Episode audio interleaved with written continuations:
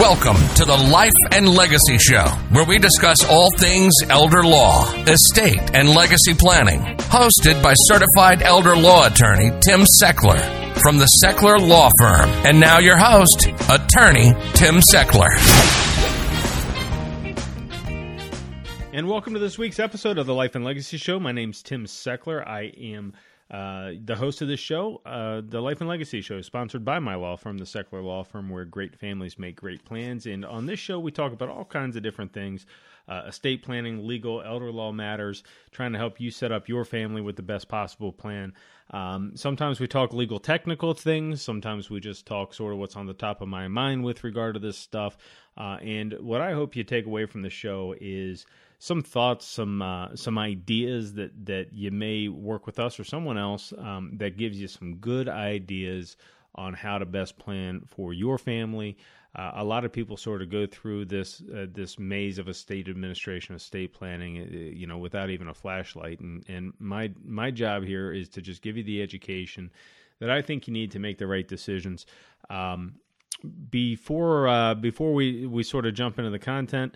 I just want to point out a couple of resources at sechlerlawfirm.com, S E C H L E R lawfirm.com. There, uh, what you can do is you can reach out to schedule an appointment. You can register for one of our upcoming workshops, which we have uh, pretty frequently. Um, during the workshops, we uh, will answer your questions. We talk about all things estate planning and elder law. I tell you, you know, the differences between wills and trusts, the difference between a revocable trust and an irrevocable trust why people use these documents. And and the way i look at them is not one isn't necessarily better than the other. The the question you should be asking yourself is why are some families deciding to use these documents? What are the advantages? What are the disadvantages? What tool do we want to use? Because at the end of the day these these documents are all tools. Uh, and your job uh, in in this process is to d- do some goal setting to understand what you want to have happen uh, in the event life throws you a curveball. And, and then, you know, my job is to write the document that best fits your goals. Um, but how would you know what you need? How would you know what you want without going through some education first? So we do our live workshops. Uh, we are well attended even now when people are somewhat hesitant to get together. We comply with all the guidelines, but we essentially rent a big room uh, we spread people out greater than six feet. We ask you to wear a mask, uh, wipe down the tables, have hand sanitizer available. We got rid of all the fresh cookies and things that that might seem a little bit questionable in today's day and age. But come on in, uh, check out the workshop. We have them uh, pretty much every other week uh, in uh, a location just off I 79 North in the Cranberry exit called The Well. Really convenient place to find, really um, big space that, that works well for these things. So you can register for the workshops online. If coming in person isn't your thing right now, I would understand, which is why we recorded all of our workshops. Uh, not quite the same experience, can't ask the questions, don't get the benefit of other people's questions, but you can find pre recorded workshops at my website. And, and what I encourage people look, skip one night of television, skip one night of Netflix, watch the estate planning workshop because there's really good information there, and it's probably time for you uh, to do some updates. If if we've got your interest here at all, then it probably is time to review the documents and, and maybe do some updates. Which which sort of gets me to what I want to chat about today, and that is you know things change, laws change, your family life changes. I'm recording this just after Thanksgiving, uh, gearing up for the the, the holiday Christmas season. Um, you know, I I was uh, visiting with some um, some family uh, this weekend and, and uh, came home to my wife having Christmas garland and Christmas lights all over the house, which is which is awesome, you know. But man, it just seems like this this year snuck up on us quick. Uh, we're already past Black Friday. We're already, you know, sort of into uh, into the holiday mode. I have a, a, bit of a rule that I, I don't start celebrating uh, Christmas until after Thanksgiving. So the you know it's fairly strict. No no Christmas tree in my house until after Thanksgiving. But now now we're full bore and and here we go. Um, but uh, but in any event, you know this is a time of the year where you know most of the time we spend with family. This year, you know, we all just had this virtual Thanksgiving where you visit with people over the screen. Uh, rather than around the table, and probably going to be the same way for Christmas, where most families will will forego some of the big get-togethers they normally have, or at least reduce them in scale.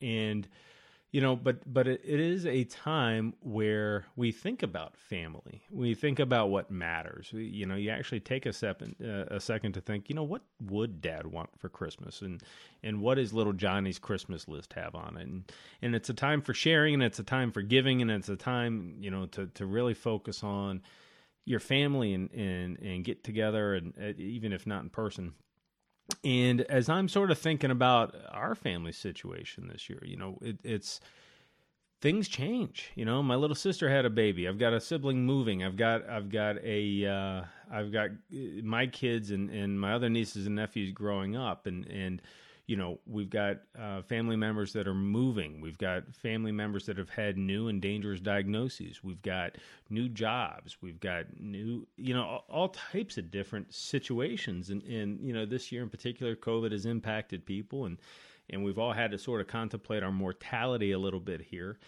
And, you know, any of these life events, any of these things that change from time to time, year to year, are are potentially reasons why you might want to update some documents. You know, a lot of the times when families come to see us for for estate planning documents, it might be when the kids are little and we want to make sure that we've named the guardians correctly.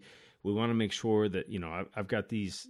I personally have these three little guys living in my house, and you know, if I would pass away, I've got I, have got a lot of life insurance to support them and all the rest. But man, I, I, feel like I provide a lot more than just money to these kids. So if I pass away, it, you know, life insurance is a great way to put a money bag on a kitchen table. But what are my kids going to do with a money bag on a kitchen table? And and you know, we need some more management. We need some more some more guidance. So we need guardians. We talk about underage trusts, and and so this is a great time if you got little kids and you haven't done proper estate planning you need to. It, it's not a choice. This is part of the responsibility of parenting. When I say proper estate planning, I'm not talking about the junk you print off the internet. I'm talking about a really well coordinated plan that comes with a variety of documents to illustrate that plan.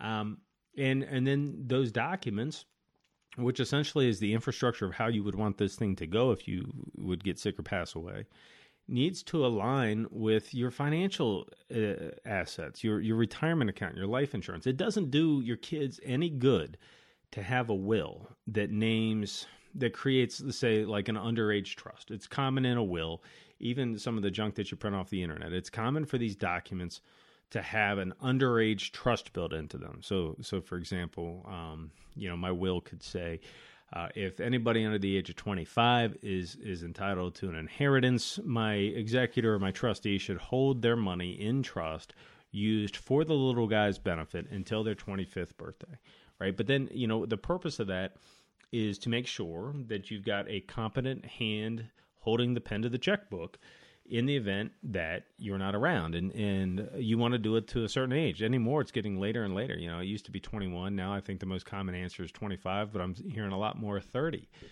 And the reason for that is not that the kid can't have access to the money before their 25th or 30th birthday, but they got to talk to somebody about it, right? You want to you want to buy a new vehicle, okay? Then, you know, you're going to have to go with Uncle John to the car dealership and pick something reasonable. You're not buying a red sports car and then driving it to the beer store to fill it up with beer. That's not what we're doing with this inheritance here. Somebody somebody is going to be making some decisions um, that I trust is consistent with my morals and values. And and we put these things into into your will or your trust. And your will can say, give my kids their inheritance in a trust with their uncle in control of the money. Great, right? That's good planning. But here's the problem. One of the reasons most estate plans fail is because most of your assets, at least your financial assets, don't even go through your will. They're beneficiary designated. You know, I've got beneficiaries listed on my life insurance contract.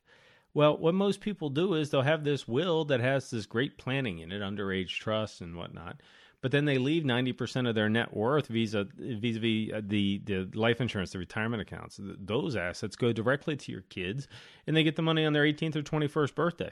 Great planning, right? We've got this great will with an underage trust, but 90% of my money gets to them on their 18th or 21st birthday anyhow. Well, wait a second. What, what why did I have this will? I, and, and the answer is, well, look, you, you had a good will, you just had a crappy plan. You know, there's a difference between having a document and having an estate plan. And that, that's what sets working with professionals apart is we understand that you need the tool, you need to have a will, but you have to also understand how the thing works correctly. Uh, and what do we need to do with your beneficiary designations? And how can we make sure that this whole thing is comprehensive and, and works well? Uh, and you know that's that's typical planning scenarios for young families and things that we're talking to them about. You know, maybe you want to have a separate person as the child's guardian then is the trustee of the trust. So you got two people looking over it. Maybe you want to do some planning in the event that you're the first spouse to go, that your spouse's new spouse, a couple years down the road, can't impact your kids' access to money. That's a different issue, right? But but these are the things that you'll learn if you take our estate planning uh, workshop videos off the website. Look, I encourage you to do it. It's free education. I think it's pretty good stuff, and and we'll flat out teach you um, some of the things you need to know. So th- those are some of the things as I look around. You know, our virtual Thanksgiving table. Um, you know what are what are some different issues that that I see popping up in our family? Now, you know, the other thing is the next time people come to see us for estate planning is once the kids are adults, right? So so at some point in time you do this underage planning for your kids, but then those kids are no longer kids and they have kids, right? Uh, I can't tell you how many times I have a uh, a family come through and I'm reviewing their old documents and the document has some underage planning in it. Great, except that the the underage planning lasts till age 25 and the kids are now 40, right? Because the family hasn't updated their estate plan in 20, 25 years. And so now we got a different fact pattern. We've got kids, we've got kids that are married. We've got kids that are married that may get divorced. We've got kids that have kids. What what happens if if my grandchildren now get money? I, I need to now name somebody else in control of this thing. And you know, once your kids hit a certain age, they become your surrogate decision makers. So it used to be we had to plan for decision making for our kids. Now we need to plan for decision making for us, and we're naming our kids to be those decision makers. So you know, times change, and and you know, for me, this year has gone so fast. You know, we're we're decorating the house for Christmas, as I mentioned, but man, does it feel like I just took this stuff down? It, it uh, you know, there was a there's a place we live in in Butler County, and there's a place where you drive through and see all the Christmas lights up here, and I I could swear that we were there last month. That that's what it feels like, anyhow uh, and the kids love it, and we'll go again. But it just uh, it uh, 2020 has been in, in some ways the longest year ever, and in some ways just seems to have been just a blink of the eye. And uh, and here we are with with the holiday season again. So you know times to update your estate plan, I guess. What I've been chatting about so far new births, new marriages, new divorces, um, shifting uh, situations. Your kids are now adults. Your kids need to become decision makers. If you've got had deaths in the family, if you've lost a spouse, well, we probably need to update your estate planning document. If we've been if you've been through a divorce, we need to update your estate plan. If a family member has become disabled, we need to update your estate plan. Um, and so, probably time to sit down and, and, have a professional review the documents. If you'd like to find more, go to sechlerlawfirm.com. Uh, come to one of our, our, our live workshops. Uh, you know, it, it's uh, it's good information, it's helpful information, or you can check out the same uh, materials presented in video format on our website. You can register for the workshop there, and and we'll get you the same information. Um, now, I want to transition what we're chatting about here a little bit to to something that I like to sort of talk about a lot on this show. Uh, and that is long-term uh, care asset protection. Right, so you know, according to the Alzheimer's Association, one in three of us is going to have dementia. And according to the state of Pennsylvania, nursing homes cost about $130,000 a year. And you couple those two facts together, and it just seems like, boy, you know, all right, so there's a significant risk I get sick and need long term care. And the cost of that care is financially devastating to a lot of families. And, and so we probably should be learning our options about how how does one protect himself from this issue. If I end up in a nursing home, how can my family, how can I make sure my wife is okay? How can I make sure my wife has a home to live in and some money in the bank? Because I can tell you the state's rules are pretty harsh. Uh, they require you to go broke. They require your spouse to not have much money. If you just follow what the first glance of the state's rule book says, then you're you're going to plan on going through a heck of a lot of money and it just happened 3 times in my office in the last couple of weeks. We've had 3 different families come in that did not have a plan Um, you know, just like everybody else, they didn't want to talk about this stuff. They didn't want to think about this stuff. And now they're coming to our office, and we're doing what we call Medicaid crisis planning, which is where you know we, we, can break these cases down into two cases. We can pre-plan plan ahead to protect assets or we can deal with the financial crisis later. Um, i much prefer doing the pre-planning because in doing pre-planning you're planning ahead to get the care on your terms and conditions without going broke right? When if you don't do the pre-planning then you're taking the state's rules by default. You're just saying well i'm not going to plan for this. If it happens you know what can be so bad? Well i can tell you it can be pretty bad. Uh, and when we get involved in those cases then we call it a crisis because $130000 a year 11 grand a month is a financial crisis for most families uh, and so now we've got three different families that came in here this week. If I could go the rest of my career without hearing the words, I wish we would have met you earlier, that'd be fantastic because it would mean that families are, are actually talking about this stuff and thinking about this stuff. But here we are working with families and we're attempting to save tens, hundreds of thousands of dollars from this broken healthcare system that we have. Uh, and and all I can think in the back of my head is, man, I wish I would have met them five or six years ago because I could have done a heck of a lot better than than what we're going to do now. Now we do good work now, but our our options are more limited, right? Uh, when when we're doing the crisis management situation, I got to play by the government's rules, and the government's rules are pretty restrictive as to what you're allowed to do. Now, there are good planning opportunities. In single cases, we can usually eh, help protect some some some real money. Sometimes 50, 60 percent of your net worth, depending on the facts. Sometimes more in rare situations when the facts really work out. Um, in a married case, if if a husband goes into the nursing home and wife is in the community, uh, and we're talking about skilled nursing here it's possible to save a heck of a lot of money. And and sometimes families just fail to take advantage of this because you know, you've got a spouse in the nursing home or you got your dad in the nursing home and the billing office wants to know how they're going to get paid and you read some stuff on the internet about Medicaid and their 5-year look back period and then you talk to a Medicaid caseworker who says, "No, you can't do this, you can't do that." And and you know there's all this information coming at you and it's it's information in sort of this this um, situation that you've never really wanted to think about. You've never done any homework on it. You've never really thought the thing through. And now you're going through this deluge of information that's completely overwhelming you know and, and families just freeze. They just don't do anything. They get out the checkbook and write the nursing home a check without ever stopping to ask do i have to do this is, is, there another way that that we could protect this money? Um, and and the answer is yeah, yeah, there is. Uh, there's lots of ways, um, but you need to be working with an attorney that knows how to do this stuff.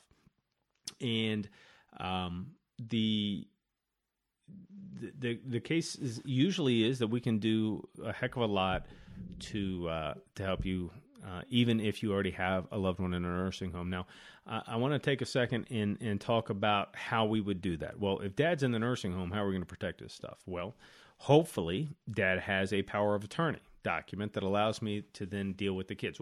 It, it, assuming dad doesn't have capacity. If dad has capacity, of course, we're going to deal with that directly. But if he doesn't, then we need to have a power of attorney, uh, and we're dealing with usually the spouse or the adult child who's been named as the agent under the power of attorney document. And then the next thing is, what does this document actually say? What are we allowed to do here? You know, because the way a, a, power of attorney reads is first it names who's going to be the healthcare decision maker, and then the second is what are they allowed to do, right? Um, and one of the things you know I was talking at the beginning of the show about how things change, family situation changes, life changes. Well, so do the laws. And if it's been a long time since you've done a power of attorney, the law changed about five years ago to where we now have these these what we call hot powers. So if you haven't had a power of attorney document prepared in the last couple of years, you probably ought to consider getting that done because or at least having it reviewed because the laws did change and they created these things that we used to we planners used to assume was uh, you know would be okay language and then the state put out these rules and, and it was a great law. There's a lot of talented lawyers working on it to to sort of end confusion on certain matters. Um, and so they they standardize it a little bit. But one of the things that is really important when i'm dealing with a family with somebody in the nursing home and we're trying to protect that person's money. What are we actually allowed to do? What are the, you know, what are we allowed to create trust? Are we allowed to move money? Are we allowed to are we allowed to do gifting? Are we allowed to restructure finances? Are we allowed to do with annuities and insurance products? Like what does the document actually allow us to do? Um, and so some power of attorney documents are drafted from the standpoint of well if i get sick you know my my kids can help me with my bills and can help you know keep the lights on and go to the bank and write checks and, and whatever. Um, and but they don't have enough legal muscle to help protect assets if we need to shift it around. Uh, and so um, a well drafted power of attorney that if you haven't had it updated in a couple of years you're probably going to want to um, will have, in my opinion, you know, you need to seek your own attorney, I suppose, but we need to have some strong gifting language in there to be able to move money around if that's consistent with what you want. Because if you would prefer your kids to get the money than the long term care system, you need to say as much in your power of attorney document. That was one of the things that the law clarified in 2015 is that if you're going to authorize gifting, if you're going to authorize the moving around of money, you need to be real specific with, with what that means. Otherwise, you get stuck with the default uh, rule in Pennsylvania, which means we can only give away fifteen thousand uh, dollars to your family members, and if you know that isn't very helpful if we need to move your two hundred thousand dollar home to your kids to be able to protect it from the nursing home. Uh, and so I want to see I want to see your power of attorney documents. I'll review them for you. That's part of the free initial consultation that we do for our clients. You can find out more about that after you've either attended the workshop or checked out the videos on our uh, on our website. There's uh, there's a workshop on there for younger families, uh, and then there's the advanced estate planning and asset protection workshop, where we really dive into uh, how to protect assets from long term care expenses and, and how you can protect your family, your spouse, your kids, and your savings uh, from uh, these issues. Speaking of law changes the other one, um, and there's a full episode. If you check out uh, this show, the Life and Legacy Show, on your phone on the podcast, um, which you can find on Spotify or Apple. Um, I did an episode uh, months ago on the Secure Act, which is the biggest change in the estate planning world uh, in years, years, maybe decades, and it was the largest tax hike on the middle class um, that uh, that has occurred at least in my career in probably 20 30 40 years. Um, and you don't even know it happened. Most listeners that are hearing about this thing don't even know that the government just placed a giant tax hike on you and your kids if you have retirement accounts. So if you've got an ira or a 401k or a 403b or some of these qualified funds um, it used to be the case that when you passed away, your kids could take the money, and your retirement account would essentially become their retirement account. Um, and not anymore, not so much anymore. Now, well, you, and, and and when you had that as a retirement account, they could take the money and and save it and allow it to continue to be invested until their retirement. That's not how it works anymore.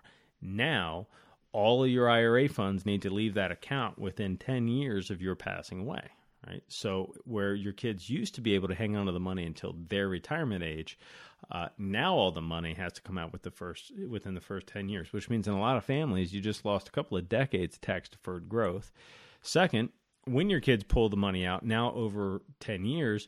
All of that money is going to be ordinary income taxable, and your kids are probably still working, which means we just bumped them up into a super high tax bracket, uh, and and they're going to get smoked. So um, you know, if you want to learn more about that, either check out the old Secure Act um, podcast that we did some time ago, or you know, I've sort of done a sampling of a couple of different issues. We did some issues on young family planning. We did some issues on the power of attorney and, and talking about asset protection from the nursing home. And now uh, I've chatted just for a minute or two about the Secure Act. And what I'm trying to do with this this episode this week is just give you a, a sampling of a couple of different reasons why if you have not updated your estate plan for a while, it's time, right? Because your family has changed, because the laws have changed.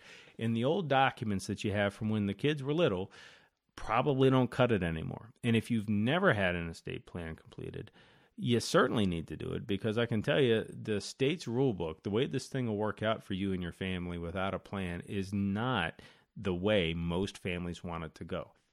So give us a shout. Check us out online at sechlerlawfirm.com. What we'll do is we'll get you some education. We'll sit down with you. We'll do some goal setting. We'll say, you know, considering what you've told us, you should consider option A, you should consider option B. Uh, then you make some decisions. At that point, we have the information to prepare some great estate planning documents, and you can sleep well at night knowing you've planned well for your family. Um, remember, folks, the Life and Legacy Show is sponsored by the Sechler Law Firm. I talk on this show about legal and technical issues. However, you should not use this show as legal advice. This is for your education. Your specific family's legal problem needs its own specific legal solution, and you should hire a lawyer. My firm is available 24 7 at sechlerlawfirm.com, or you can always give us a call at 724 841 1393, uh, and we'll get you the great education either in a workshop or in a video so that we can sit down and we can really have a meaningful conversation about your family and your goals. I look forward to helping you. I look forward to meeting you, and I look forward to uh, you listening here again, same time next week. This has been the Life and Legacy Show, sponsored by the Sechler Law Firm, where great families make great plans. SechlerLawFirm.com or call 724 841 1393.